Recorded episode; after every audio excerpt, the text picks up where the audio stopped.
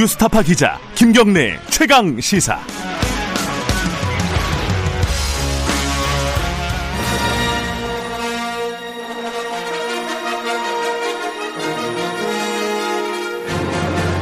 정책 브레인들이 최강 시사에 떴다. 여의도 정책맨. 네, 매주 화요일 여당 최고의 정책 브레인 더불어민주당 홍익표 의원과 함께 전국의 현안을 살펴보는 시간입니다. 홍익표 정책의장 모셨습니다. 안녕하세요. 네, 안녕하세요. 반갑습니다. 이게 뭐 일주일 일주일 지나갈 때마다 시끄러운 이슈들이 하나씩 나옵니다. 그죠? 네. 뭔가 할 얘기가 없을 것 같은데 또 하나씩 나왔는데 이번에는 일단 요 얘기부터 좀 정리하고 가죠. 어, 원전 문건이라고 해야 되나요? 북한의 원전을 짓겠다라는 내용이 포함된 산자부 문건이 공개가 됐습니다. 이게 이제 애초에는 산자부 공무원들 공소장에 이제 목록이 공개가 예. 됐었는데 예. 이제 뭐 여기 여기저기 말이 많으니까 산자부에서 자 공개한다 그래갖고 여섯 쪽짜리 보고서를 공개를 했어요. 그 진짜 거기 북한의 원전을 짓겠다는 내용이 포함되어 있습니다. 읽기는 그죠? 네. 이거 어떻게 봐야 됩니까? 이 문건은 이게 좀 헷갈리는 거예요. 이게 국민들이 보기에는 아니 탈원전 하겠다고 했는데 네. 그리고 북한에다가 원전 짓는 이게 가능하기는 한 건가? 왜 이러나? 뭐 이런 어떤 여러 가지 의구심들이 있어요. 어떻게 봐야 돼요, 이거? 우선은 이 보고서에 예. 딱첫 그 박스 처리가 돼 있지 않습니까? 네. 어, 제목 바로 밑에 뭐, 뭐라고 돼 있냐면 제가 이 문건을 가져왔는데 아, 가져오셨군요. 예, 예. 뭐라고 돼 있냐면 동 보고서는 향후 북한 지역에 원전 건설을 추진할 경우 음. 그러니까 조건을 달았죠. 추진할 경우 가능한 대안에 대한 내부 검토 자료이며 정부의 공식 입장이 아님 이렇게 딱 박스 처리가 돼 있습니다. 음. 그러니까 준비를 저, 했다. 그렇습니다. 음. 그러니까 이게 그 저는 이 문건을 갖고 보도한 언론사나 저 정치인들이 분명히 이 문건을 봤을 텐데 네. 이 박스 처리된 걸 보고도 이적행이다 뭐 마치 그 대단한 무슨 어 북한 게이트가 있는 것처럼 얘기한 것 음. 자체가 네. 거짓말이죠. 정치 음. 공세고. 네. 그다음에 두 번째는 북한 원전에 대해서는 역사적 검토가 필요합니다. 음. 왜냐하면 저도 남북 관계를 어, 전문가시죠. 예, 연구 연구했었던 예. 사람이기 때문에 북한 지역에 대한 원전 건설 또는 전력 그 제공 문제는 남북 관계가 진전됨에 따라 또는 남북 경협의 어떤 고도화에 따라 계속 그 연구하고 우리가 검토했던 사안입니다. 음. 어, 멀리 보면은 94년 그 북한과 미국 간의 제네바 합의가 있었는데 네. 그게 지금 여기 이 내용에 담겨 있는 이란이죠. 금오지구라고 돼 있는데 어, 북지구를 하면 심포 지역인데요. 네.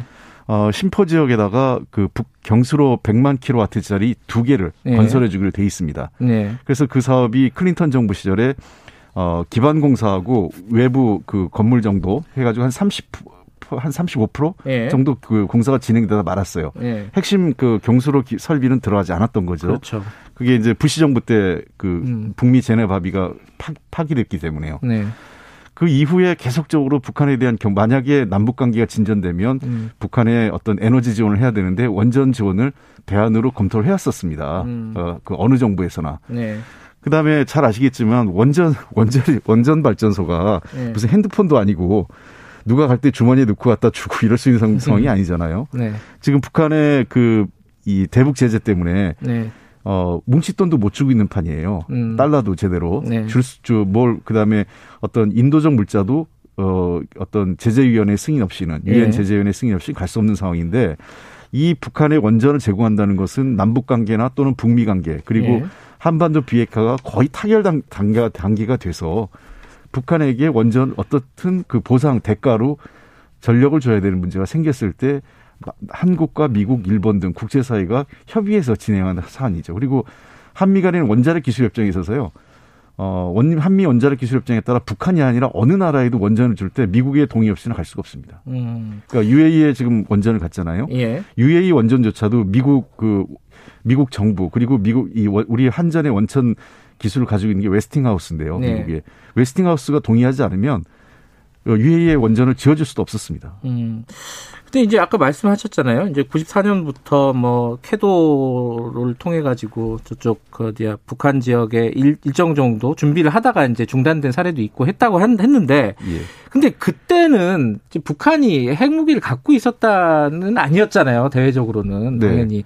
근데 지금은 달라졌잖아요. 그 상황이 달라졌는데 왜그 아까 말씀하신 똑같은 준비를 해야 되는가? 지금 불가능한데 어차피 불가능한 어. 걸왜 준비했을까? 이게 좀 궁금한 거예요, 이게. 아니 그러니까 이 조건이라는 게 예. 그때도 그렇고 북한의 핵 문제가 해결되는 조건에 가는 거죠. 그러니까 음. 북한의 그 원자력 발전이라는 게 그 핵 기술 그를 북한이 계속 발전해 온 이유가 두 가지 차원이 있습니다. 네. 하나는 군사적 목적 당연히 있죠. 예. 북한은 뭐 스스로의 자위 자위적 수단이다 네. 하는데 어 우리는 그걸 그 어떤 비대칭적 전략으로 굉장히 위험하게 보는 거죠. 음. 어쨌든 북한의 군사적 목적이 하나 있고 두 번째는 북한의 그 자력갱생, 네. 그 경제적 자립에 있어서 핵심이 이 에너지 문제입니다. 음. 근데 북한이 세계적인 매장량을 갖고 있는 게 우라늄이에요. 네. 그래서 에너 만약에 원전 기반의 전력 시스템을 갖게 된다면 북한으로서는 그 근본적인 문제, 그러니까 에너지 자립과 관련돼서는 획기적인 수단이 될 수 있는 거죠. 그래서 이미 북한이 그 핵 문제를 떠나서 1950년대부터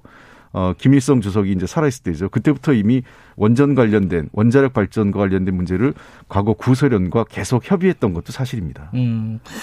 하여튼 그 지금 우리 그러니까 문재인 정부 같은 경우에는 이제 탈원전 정책이 기본적인 정책 방향이잖아요. 그럼에도 불구하고 북한에다가 원전을 지어준다거나 이게 만약 이제 미래를 위한 준비라고 하더라도 네.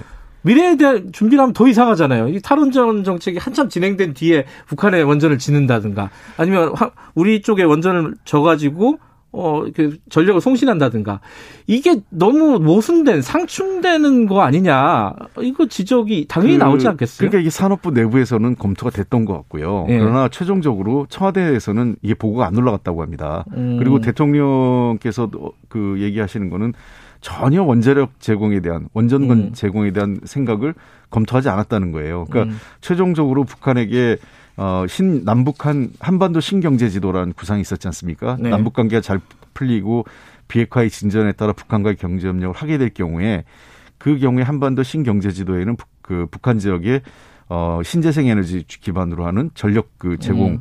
그 그다음에 그 신재생 에너지 발전 이러한 것들 관련된 에너지 협력 체계에 대한 검토를 실제로 북한에게 지금 뭐 말이 많은 그 에너 뭐 저 USB 파일 얘기하는데 아 예. 거기에는 그런 내용이 담겼다는 겁니다. 최종적으로. 음. 그럼 말 나온 게 그 USB를 파일 내용을 공개를 하는 거에 대해서는 어떻게 생각하세요?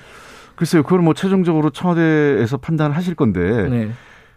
그 제가 보기에는 신경제 지도 구상이 과거 문재인 대통령께서 당 대표 시절에 제가 초 초반에 그걸 관여했던 네. 내용이었기 때문에 저는 큰 뭐 문제 거- 문제가 없을 거로 생각합니다만 공개를 해도 예. 네. 왜냐하면 그 그동안 남북 관계 전문가들이나 통일부를 예. 중심으로 해서 또 경제 관련 부처들이 다 검토했던 내용이었고 네. 그것은 뭐 북한에게 비밀을 주는 게 아니라 당연히 어, 남북 관계 개선과 북미 관계 개선 그리고 네. 한반도 비핵화의 진전에 따른 국제 사회와 함께하는 거기 때문에 문제는 없는데 어, 국내 정쟁 때문에 어떤 정상 간에 했던 통, 그 음. 소통했던 내용이나 이런 것들을 공개하는 것은 외교적으로는 문제가 있습니다. 왜냐하면 음.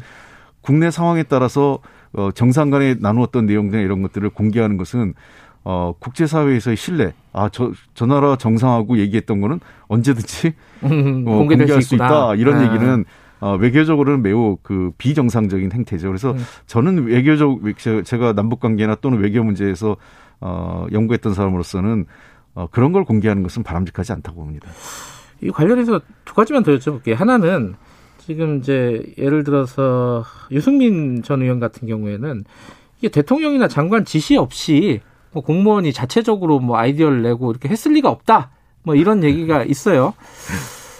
그리고 또 하나가 이게 사실 산자부에서 감사원 감사 조사를 받으면서 삭제한 거잖아요. 어차피 빌미를 정부에서 제공한 거니까 정부에서 투명하게 다 공개하든지 함- 해명을 확실하게 해야 된다. 이런 지적들 어떻게 보세요? 저는 유승민 의원이 그 공무원의 우리나라 대한민국 공무원을 매우 비하하거나 공무원들의 수준을 너무 낮게 보신 거 아닌가. 네. 어, 최종적으로 그 어떤 부처의 의견이 되거나 네. 정부의 공식 입장이 되는 과정에서는 당연히 장관이나 청와대 심지어 뭐 대통령의 그 결재가 필요하겠지만 그러면 아이디어를 공무원들이 내지 않는데 어떻게 그 최종적으로 장관이 채택을 하겠습니까? 음. 부처에서 의견을 내봐라. 당시에 어 그 남북 관계가 개선되면요. 제가 옛날에 통일부 했을 때 2007년도 남북 정상회담 할 때도 네. 모든 부처에서 아이디어들이 막 쏟아 들어옵니다. 음. 여기저기서 연구원도 그렇고요. 예를 들면 음. 뭐 유승민 의원이 계셨던 KDI도 그렇고 음. 뭐 산업연구원, 대외경제정책연구원 등등 여러 국책연구기관 말할 것도 없고 어, 각 부처에서 안이 쏟아지는데 그 안을 최종적으로 정리하고 정부의 정책으로 만드는 게 네. 어그 뭐 저 통일부나 또는 이 청와대가 그리고 예. 장관급 협의를 거쳐서 이루어지는 거고요. 네. 어 지금 뭐 말씀하시는 것처럼 이 이게 뭐 그 저는 어떻게 이, 이 문서가 그 삭제됐다 그러는데 다 있지 않습니까? 왜냐하면 자기 개인 컴퓨터에서만 파일을 삭제했고 네. 이 부처의 문서는 다 남아 있고 다른 공무원들한테 필요한 문서들은 이관이 다 됐어요. 그러니까 음.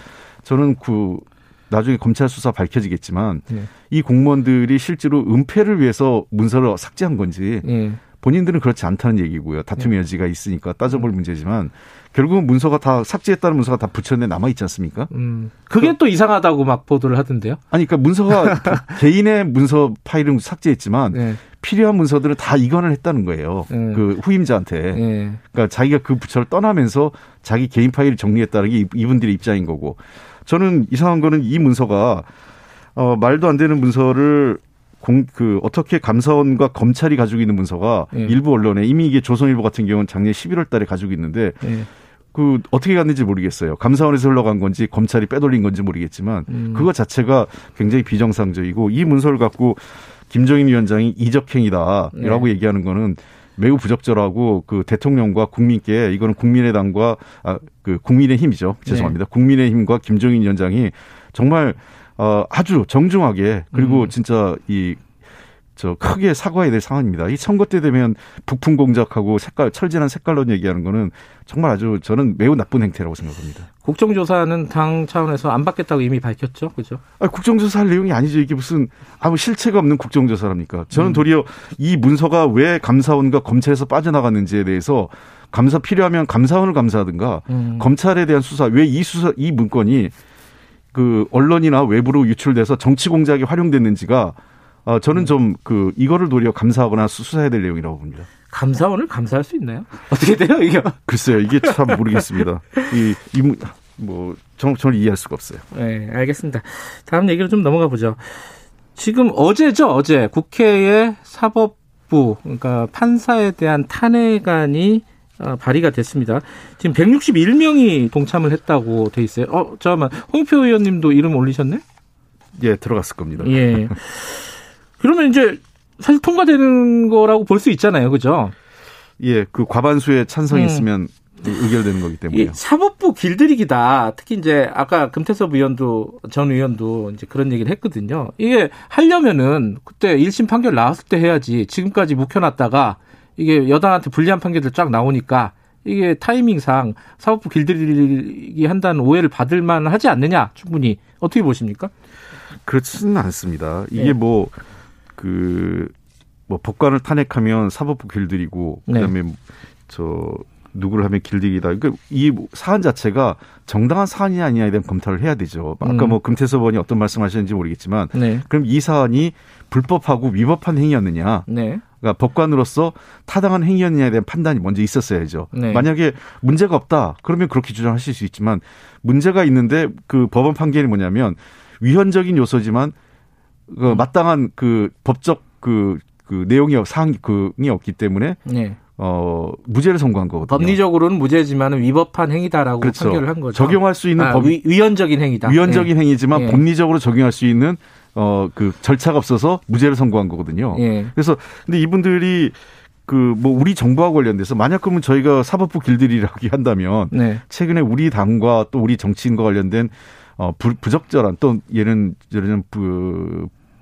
저 불 우리에게 불리한 판결을 한 판사를 탄핵을 하지 네. 아무 관리 우리하고 우리하고 내용이 아니라 이건 양승태 전 대법원장 사법농단과 네. 관련된 핵심적인 사안입니다. 잘 네. 아시는 것처럼 이분이 재판 과정에 다른 그 이모 이동근 판사죠. 예, 예, 이동근 판사. 판사에게 예. 대해서 지시를 합니다. 음. 이런 내용을 포함시켜라. 어? 그리고 뭐라고 말해라. 그다음에 이러이렇게 이렇게 해서 여기서 야단쳐라. 네. 하는 얘기를 다 이동근 판사가 실행합니다. 음. 그러니까 이거는 명백하게 법관의 행위를 그 저 이 사전에 그 조정하고 배후에서 한 그 한국에 또 판결문을 보작을 했어요. 네. 판결문을 다 보고 자기가 막 그 손을 대고 했거든요. 음. 이 자체는 매우 부적절한 행위였고 법관들 자체들이 법원 내에서도 이, 이런 경우는 잘못됐다라는 것이 자기들도 인정하고 있는 겁니다. 지금 국민의힘에서는 어, 맞불을 놨죠. 어, 김명수 대법원장을 탄핵하겠다. 어, 이거 어떻게 보세요? 저는 그런 행위야말로 국민의힘이 그 사법부를 어떻게 보는지 그다음에 사법부에 대해서 어떤 그 관점에서 대하는지를 더 적나라하게 드러난 행위라고 생각을 합니다. 네. 어 우리가 그 해당 판사 임동근 임성근 판사에 대해서 어 절차한 것은 어 법원의 판결문을 보고 저희들이 지금 음. 이루어진 거고요. 이 문제가 어 사실 당에서는 본격화된 건 얼마 전 안 되지만 네. 이것을 주도했던 이탄 의원은 아주 오래전부터 이 문제를 해왔습니다. 그러니까 음. 금태섭 의원께서 아까 뭐라고 얘기했는지 모르겠지만 갑자기 이랬다라고 하는 거는 지금 정치권에서 그 저 핵심 이슈가 됐다는 것뿐이지 이탄 의원은 본인이 국회의원 되기 전부터 네. 그리고 국회의원이 된 이후에 줄곧 이 관련된 판사들에 대한 탄핵 주장을 계속 해왔던 겁니다. 어, 선거 얘기도 하나만 더 여쭤보죠. 선거 얘기는 이 국민의힘에서 가덕도 신공항 특별법 어, 관련해 가지고 여야 합의 처리하겠다 이런 얘기도 하면서 한일 해저 터널 얘기를 꺼냈어요. 진정인 위원장이. 어, 이게 뭐, 해저 터널 뭔가 멋있는 것 같긴 한데, 자, 이거 어떻게 보십니까? 이 정책에 대해서는. 이 문제도 동일하다고 생각을 해요. 그러니까 역사적으로 봐야죠. 해저 터널 얘기가 그 어제 오늘의 얘기는 아닙니다. 뭐 김대중 대통령도 얘기를 했었다면서요. 예. 그 옛날에 김대중 대통령 시절에 그런 논의가 나왔던 거죠. 아, 논의가 나왔네요. 예, 예. 음. 근데 이거는 우리로서는 저는 매우 부적절한 그 정책 그 지금은요? 선거 공약이라고 어, 생각합니다. 그렇죠? 어, 우리가 그 강점인 거는 반, 그러니까 소위 그 반도 국가잖아요. 섬나라가 네. 아니라. 네. 어, 그러나 지금 우리는 사실상 섬나라죠. 왜냐하면 네. 북한을 통해 막혀 네. 있으니까. 일본이 가장 지리적으로 그 불을 분리한 것이 섬나라입니다. 예. 그러니까 배나 항공이 아니면 그 물건이나 사람이 나갈 수가 없는 거죠. 네. 그러니까 요즘 최근에 물류라는 것은 이 복합 물리지 않습니까? 네. 그러니까 육로, 해로, 항, 그 그 다음에 그 하늘길이 다 네. 연결되고 필요에 따라서 그 그걸 선택합니다. 특히 이 육로 같은 경우는 도투도, 그러니까 문 앞에서 문 앞 자기 집까지 네. 아주 구, 그 구체적으로 어 정확하게 전달하는 배송책이기 때문에 네. 일본 만약에 일본과의 해저 터널을 통해서 일본을 연결해 준다면 우리가 얻는 수익은 일본으로 차가 간다는 것밖에 없지만 네. 만약의 경우 일본은 우리나라를 거쳐서 어 중국 북한을 거쳐 가지고 중국 러시아 유럽까지 갈 수 있는 길이 열리는 음. 거죠. 그러니까 우리가 얻는 수익이 뭐 한 5라면 음.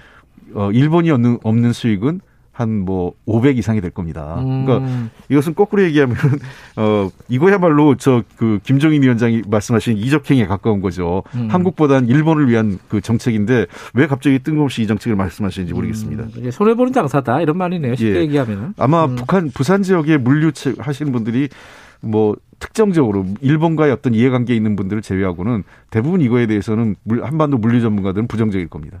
알겠습니다. 이건 뭐 나중에 국민의힘 얘기도 좀 들어보도록 하고요. 마지막으로 요거 좀 정리 좀 해볼게요. 이거 정책 의장이시기도 하고 지금 좀 헷갈립니다. 이거 손실보상 법제화 논의한다고 했다가 또 4차 진원금 얘기, 재난지원금 얘기 나오고 있고 이게 어떻게 돼가고 있는 거예요? 자영업자 지원이라든가 국민에 대한 어떤 보상이라든가 이런 부분들. 그 두 가지가 좀 그, 저, 그, 같이, 같으면서도 좀 분리해서 봐야 되는 게, 예. 어, 자영업자나 소상공인에 대한 그 예. 방역 조치에 따른 피해에 대해서는 어, 구체적인 보상을 해야 된다라는 예. 큰 원칙은 있습니다. 그리고 예. 그에 대한 법적 근거를 만들자라는 예. 게 첫째고, 그게 이제 손실배상과 관련된 예. 또는 손실보상과 보상. 관련된 예. 제도가 되는 거고요. 그러나 이, 이 문제를 한, 하면 법이라는 것은 소급 적용이 굉장히 어렵습니다. 예. 그리고 두 번째는 이 법안의 구체적인 내용을 담는 과정이 꽤 시간이 걸리거든요. 네. 그러나 지금 코로나 인한, 인한 피해가 지금 당장의 문제이기 때문에 음. 어, 필요하다면 어, 신속하게 4차 재난지원금을 통해서라도 그분들에게 대해서 좀 더 두텁하게 지도, 지원을 하고 음. 또 빨리 지원하자. 그래서 사실 두 개는 한 몸이면서 각각 분리해서 각자 네. 지금 그 트랙을 밟아가는 거죠. 네. 그러면 당장은 어쨌든 4차 재난지원금이 먼저 어, 진행이 되겠네요. 그죠? 시간적으로는 그렇게 저희들은 추진하고 음. 있습니다. 근데 손실보상 법제화도 이 코로나가 사실 한 1, 2년, 막 짧게 잡으면 한 1년, 길게 잡으면 한 1년 음. 반 정도 네. 된다고 보통 예상하잖아요. 그럼 빨리 해야지 뭔가 어, 국민들이 뭔가 뭐 피해 보상을 받을 거 아닌가요? 어, 저희가 좀 멀리 보는 거는요. 예. 지금은 코로나 그 재난 지원금으로 그 하고 있는 거고요. 예. 어, 앞으로 이런 그 팬데믹 감염병이 음. 굉장히 최근에 반복 계속해서 나타나지 않습니까? 우리나라에서 네. 메르스도 있었고 뭐 그 저 조리 인플루엔자도 음. 있었고 등등 해서 우리가 이런 것들을 대비하는 차원의 제도적 마련은 지금 빨리 해야 되겠다 이런 차원입니다. 알겠습니다. 뭐 시간 다 됐는데 뭐 요거는 짧게 부가가치세 인상 그 재원 마련 위해서 해야 된다는 당내 의견에 대해서는 어떻게 보세요? 어, 저는 전혀 검토한 바 없고 전혀 검토한 바 없다. 네, 동의하지 않습니다. 현재까지. 그렇군요. 알겠습니다. 공매도 어떻게 되는 겁니까? 그거는 금융당국이 예. 어, 아마 지금 그 심각하게 여러 가지 그 증시 상황을 고려해서 어, 고민 중에 있고 조만간 발표가 될 것으로 알고 아직 있습니다. 결정은 안 났고요. 예, 결정 안 났습니다. 알겠습니다. 여기까지. 고맙습니다. 네, 감사합니다. 더불어민주당 홍익표 민주연구원장 정책위의장이었습니다.